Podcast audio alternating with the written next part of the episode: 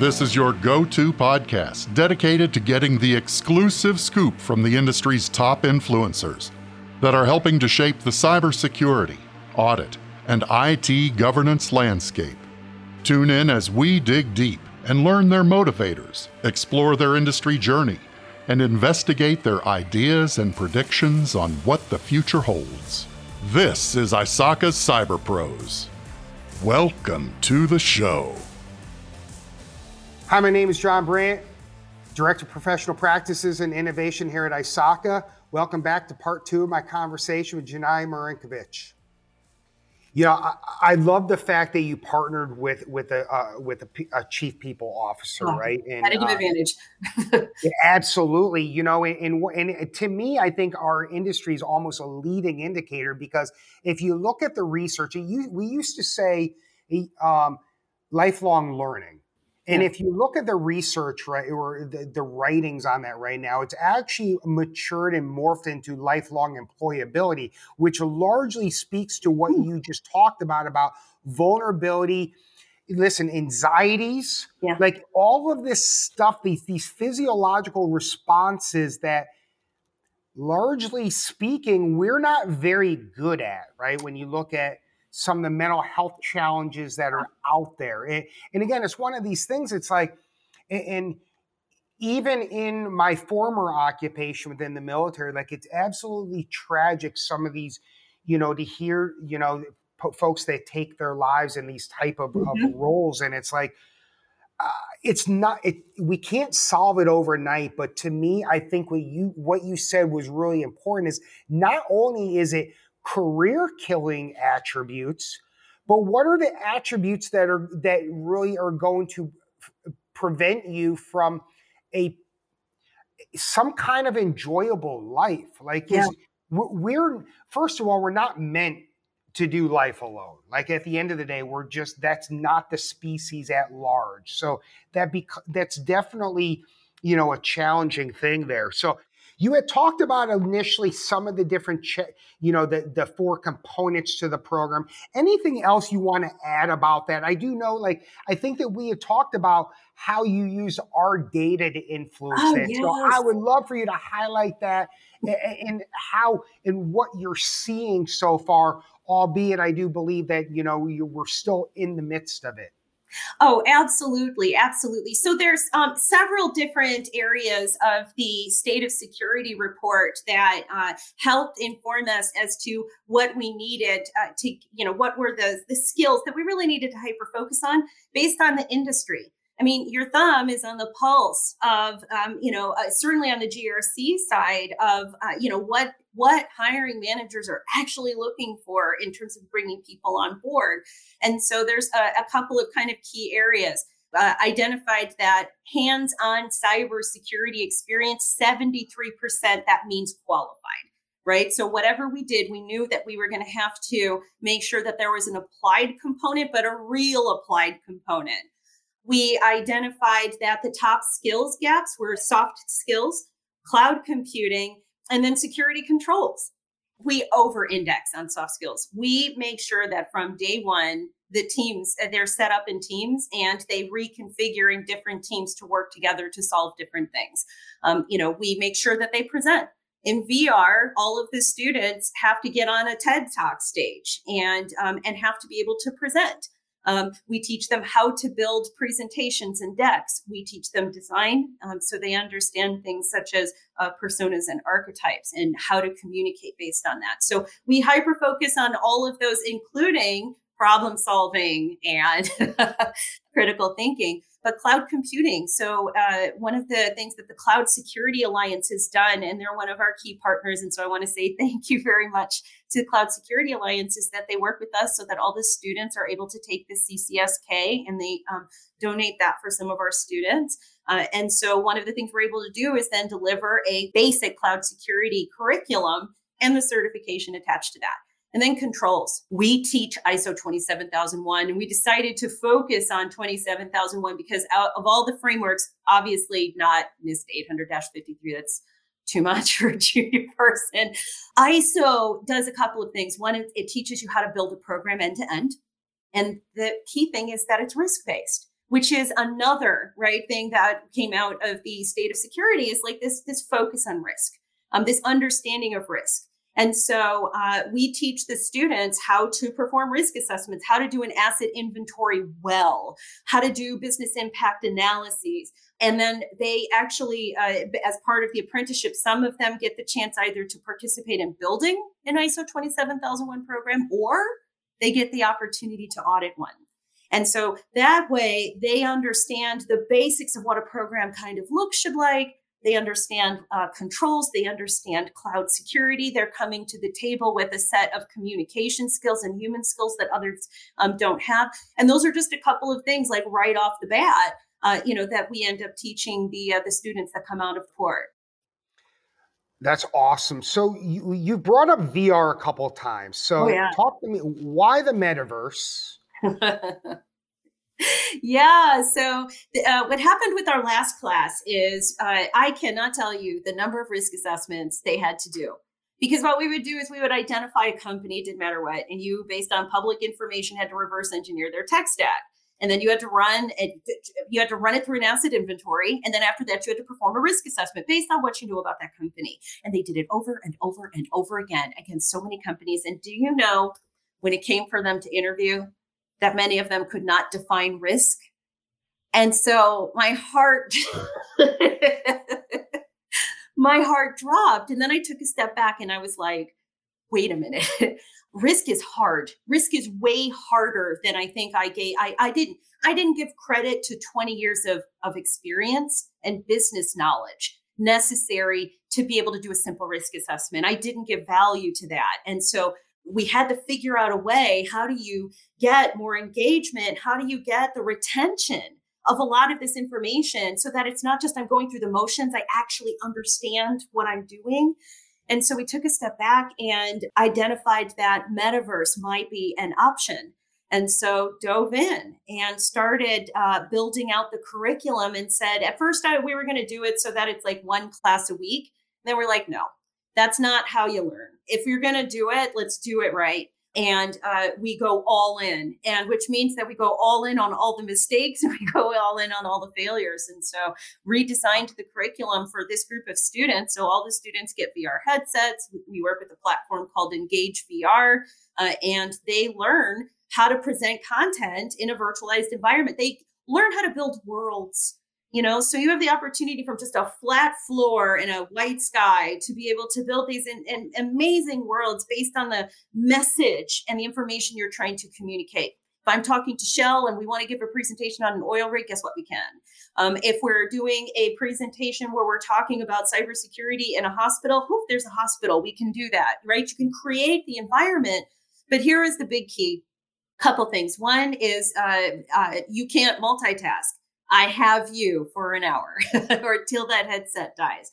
Uh, so that means that I have your uh, attention. Uh, the next thing is is that you have to change the way you present in VR because you can't see the same way. Uh, even if you have a 50 foot screen in there, um, small text doesn't translate. So what that means is that the students have to engage and re-engage with the information in a way that it forces them to learn. The next is is that VR lends itself to storytelling, and at the end of the day, that's what we're doing. Uh, we're telling stories based on the information that we've collected in a way that allows people to make decisions. So, how do you tell a story? How do you take all of this information we've gathered and tell a story?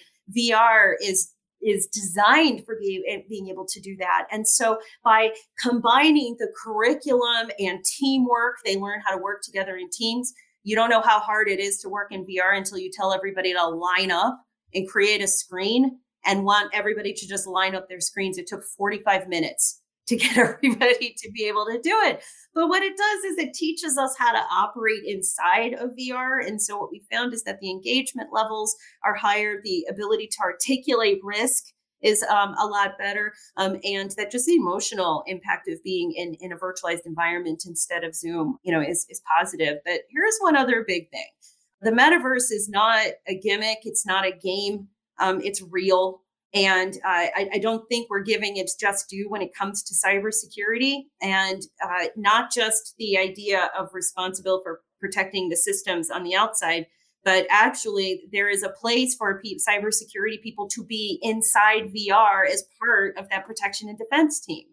Uh, if you think of malicious, you know, avatar bots, right, as malicious code as malware, a lot of these things are going to be detected by people inside the system and not just outside the system. And if we're having to work together to defend, protect, and defend these environments, like I said, it took 45 minutes to get people to just line up.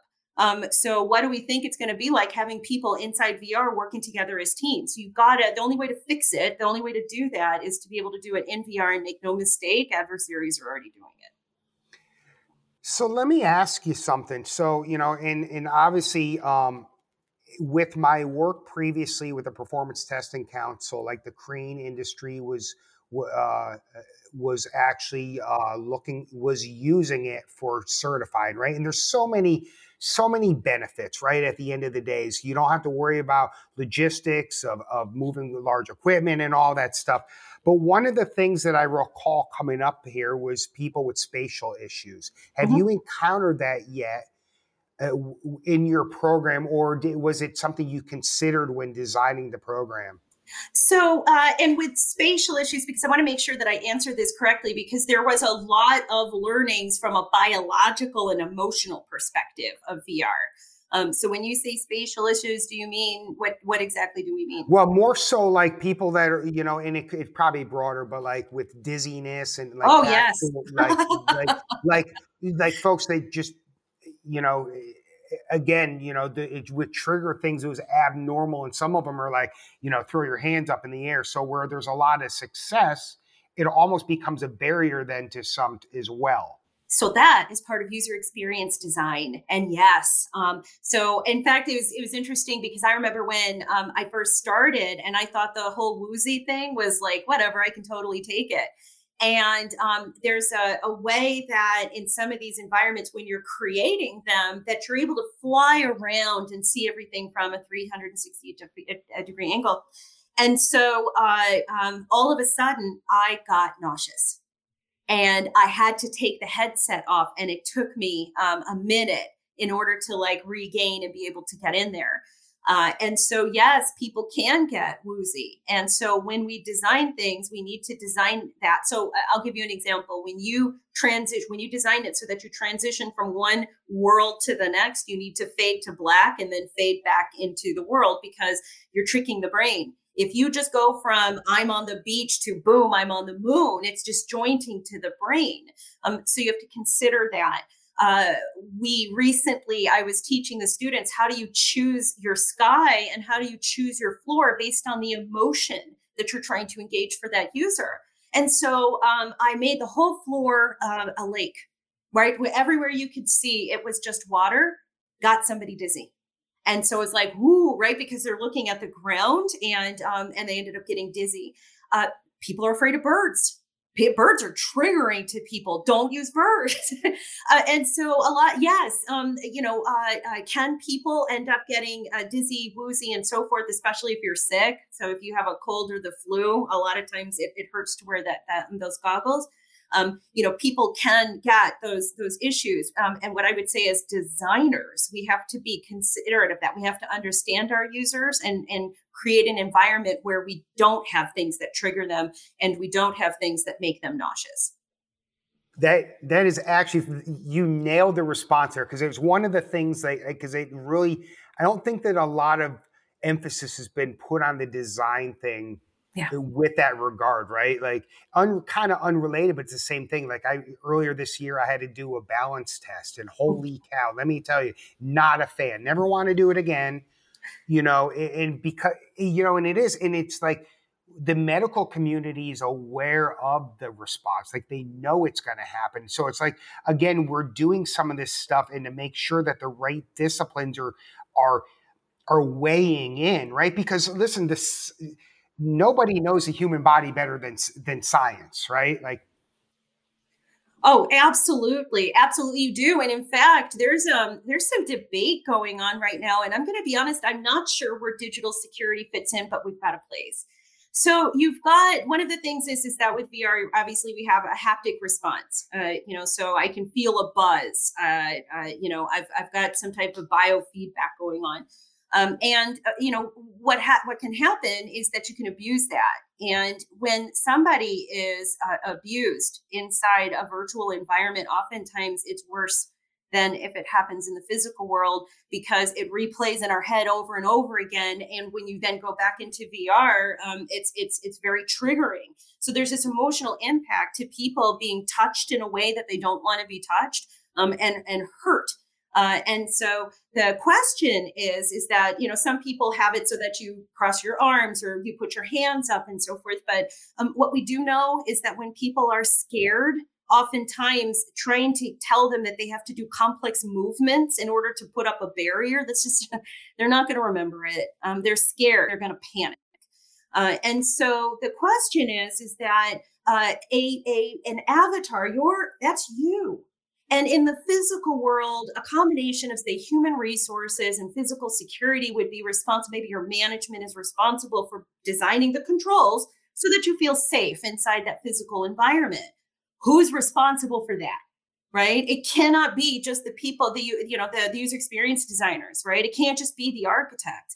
They're right. These are digital controls that are put in place to to to protect the mental and emotional state of a real human you know? So um, that argues almost for physical security as well as digital security participating to figure out you know exactly and uh, and psychologists and psychiatrists and sociologists as well to kind of figure out how, how do you design a, a, a virtualized environment in a way that people feel safe because the emotional impacts are great. Uh, i'll give you an example. Uh, we had i was in uh, with a class of students and we had just learned that when you shake somebody's hand or you touch controllers to each other, you got a buzz. And so for the first time, because you know this was before you know um, we were all able to go outside again, we could shake each other's hand, and it was so cool.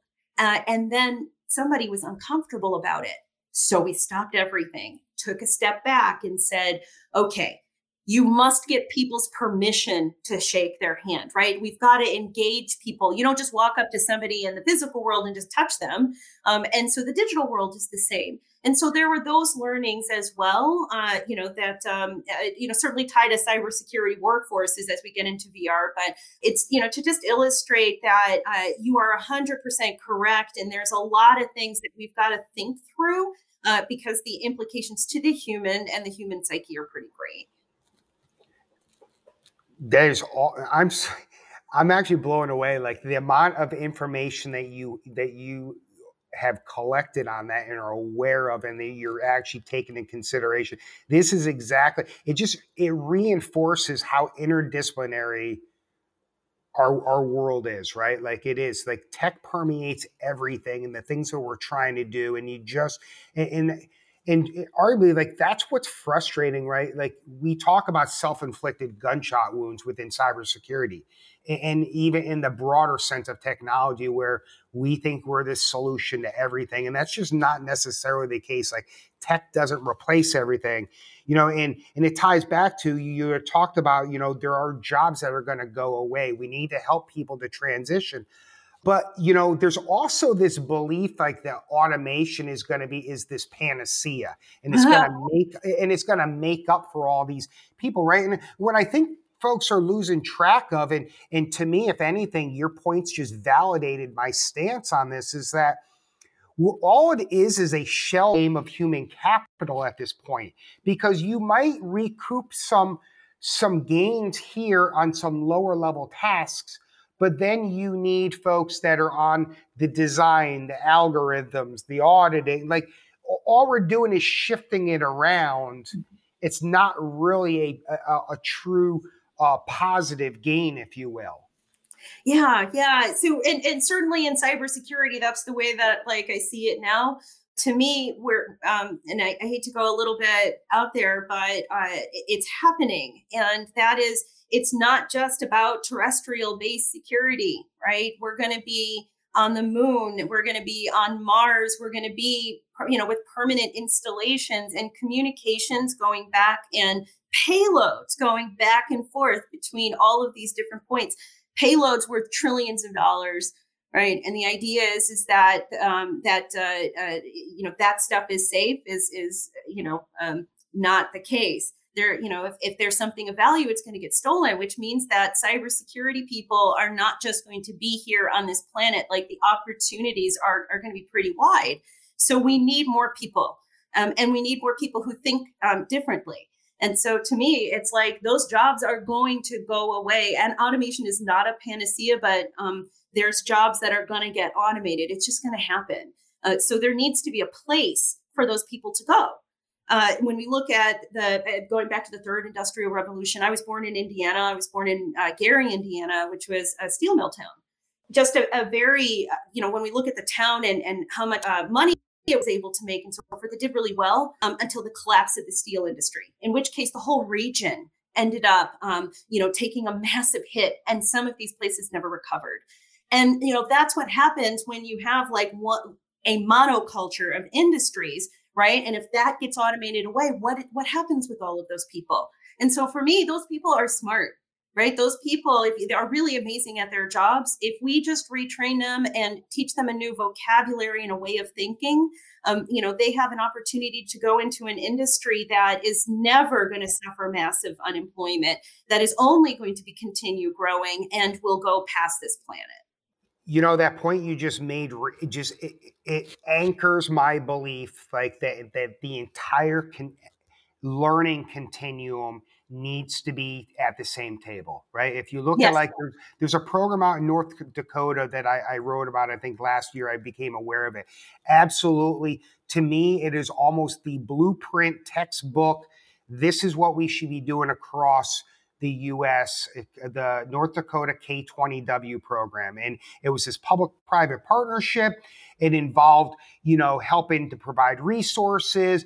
Then they, there was uh, some upskilling involved. It shaped academic uh, standards.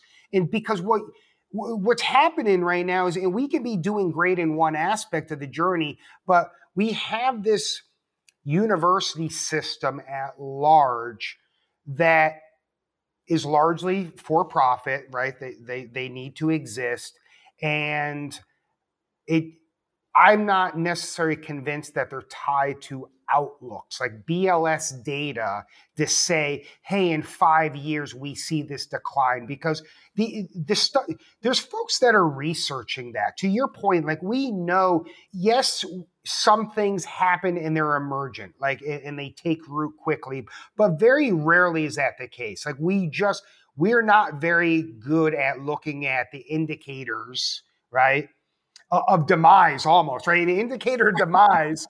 yeah, well, let's coin that one, right? Like of what's going to happen to an industry 5, 10, 15 years down the road. What are the things that are going to shape it, and how are we going to prevent folks because there's a lot of folks that have gotten pro- that went through programs to prepare themselves for jobs. And then when they got out there it was like uh-oh there's no opportunity. Yeah, and, and yeah. that's a disservice right?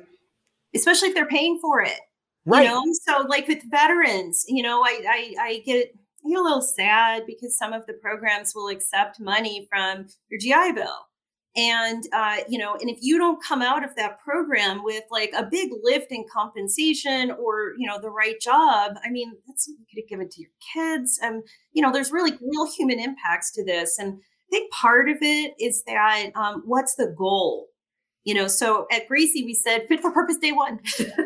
We said you need to be fit for purpose day one. And if you reverse yourself from that then i think what that does is that gives you the opportunity to kind of think outside of the box of everything that you need in order to be fit for purpose and where the real get big gaps are.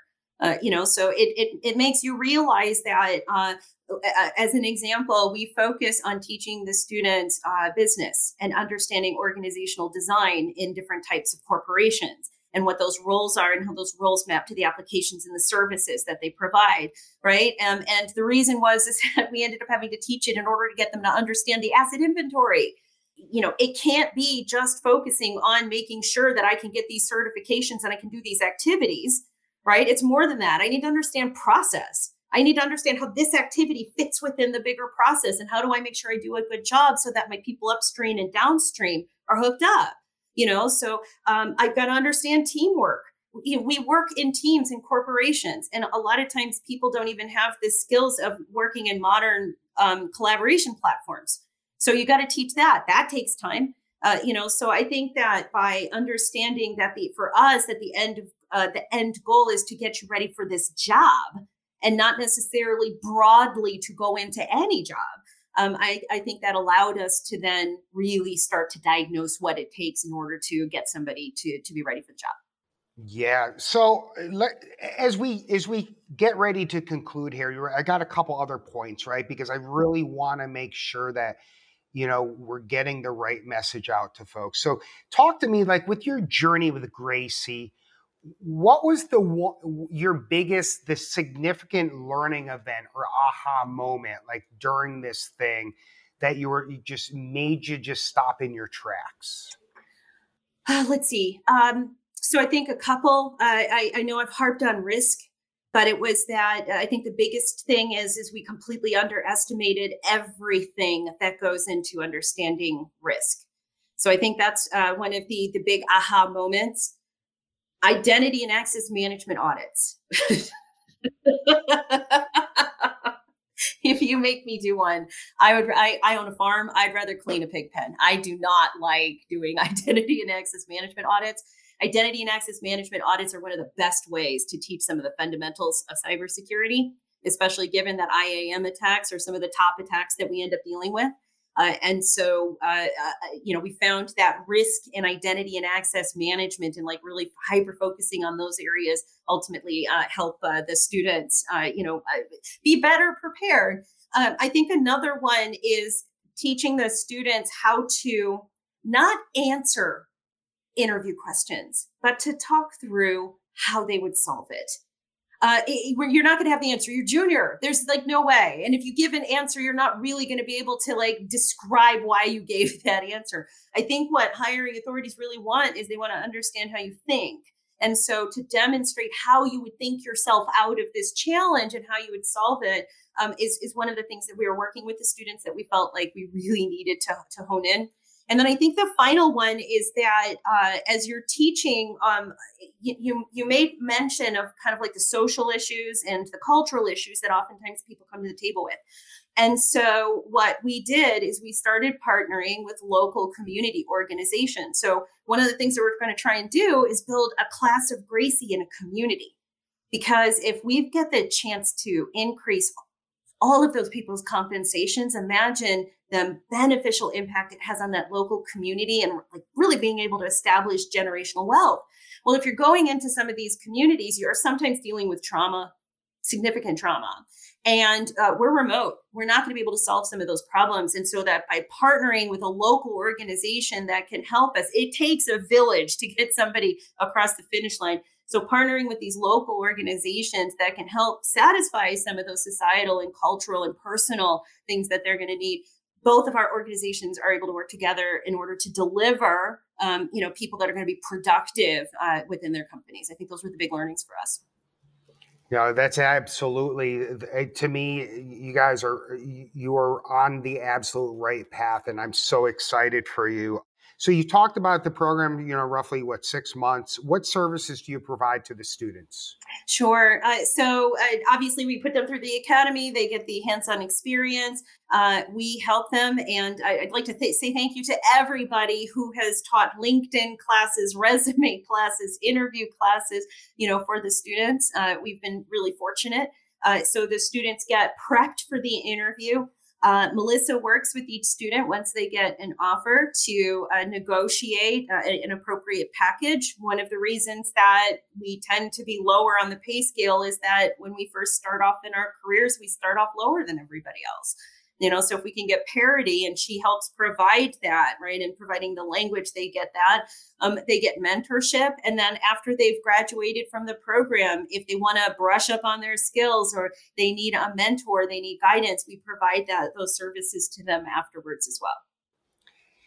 Mentorship is is so key to this right? How many programs that are out there today are just what i would call fire and forget yeah. Get through the program. You're on your own. There's no guarantee of, of job placement, right? Which is part of the challenge. How many folks have gone through programs and they have skills atrophy because they, you know, because they can't get eh, employment. So what I love about your program here is that you, know, if you we broaden our view of what experience is, you're providing it because overwhelmingly our data says that experience is the number one indicator as to what would make you a well qualified candidate. So, what is a company, you know, a company that wants to hire Gracie or its graduates?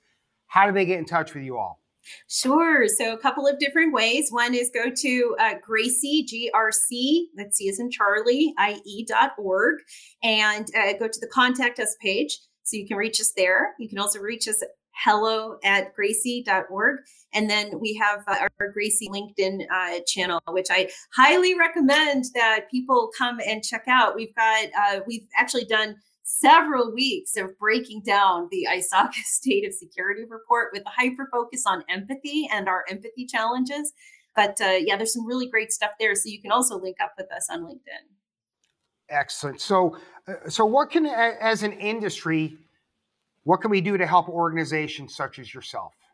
Sure. So uh, Gracie is a 501c3 nonprofit. We just got our status. We're super excited. awesome. uh, so, being a nonprofit, donations are always welcome. Uh, but there's other ways that you can help us. Uh, one, especially if you've got any of the skills that we've talked about, uh, you know, we're always looking for teachers to be able to teach just a singular course so that the students get messages from different people. Uh, so, that mentorship, if you'd like to offer mentorship to the students, uh, we'd love to talk to you. One of the big ways is, is that, again, the way that we're able to fund this in depth education for the students is through the apprenticeship program. Uh, so if uh, you have uh, uh, you know a need, you know we everything we do is in teams. So whether it's a risk assessment, asset inventory, uh, an audit, uh, you know, or helping to build out a program. Uh, these are things that we, uh, you actually get a, a, virtual CISO as part of it, but you know, you get you know four to five students working together to ultimately solve the problem. So if you have those types of opportunities, and then the big one is please hire our students. They are amazing, and they have such amazing stories you know when you hire somebody from gracie you know you're bringing on not only all of that training but you're you know bringing on somebody who's just really brave um, and has perseverance and the grit uh, you know, to be successful and thrive in making your organization successful. Awesome. So, last question is I, I do believe you had told me that you have a, uh, you're getting ready to, to complete another class here soon. Yes. How many program graduates so far? Uh, let's see. So so far, well, we've got uh, uh, nine that will be coming across the finish line with this one, and we had uh, 14, uh, 15, sorry, with our last class. So 24, 25 students across the finish line thus far. That is absolutely awesome. Jenai, I want to thank you for your time. Um, I I can't praise you enough, right? Like seriously, like we have such a good time together. We obviously didn't get enough time we to dig into a couple other issues. We're going to talk again because uh, uh, there's so much to talk about, and But I wanted to make sure that we get your message out. So I'm going to give you the final word. Is there anything that I didn't touch on that you really think that needs to be put out there before we close? Uh, I think uh, you know uh, just a, a, couple of very quick things, and you know, first off, I, I want to thank every single human being and entity that has helped us uh, all of the money goes to teaching students. And so, everybody, you made a difference um, with changing these people's lives.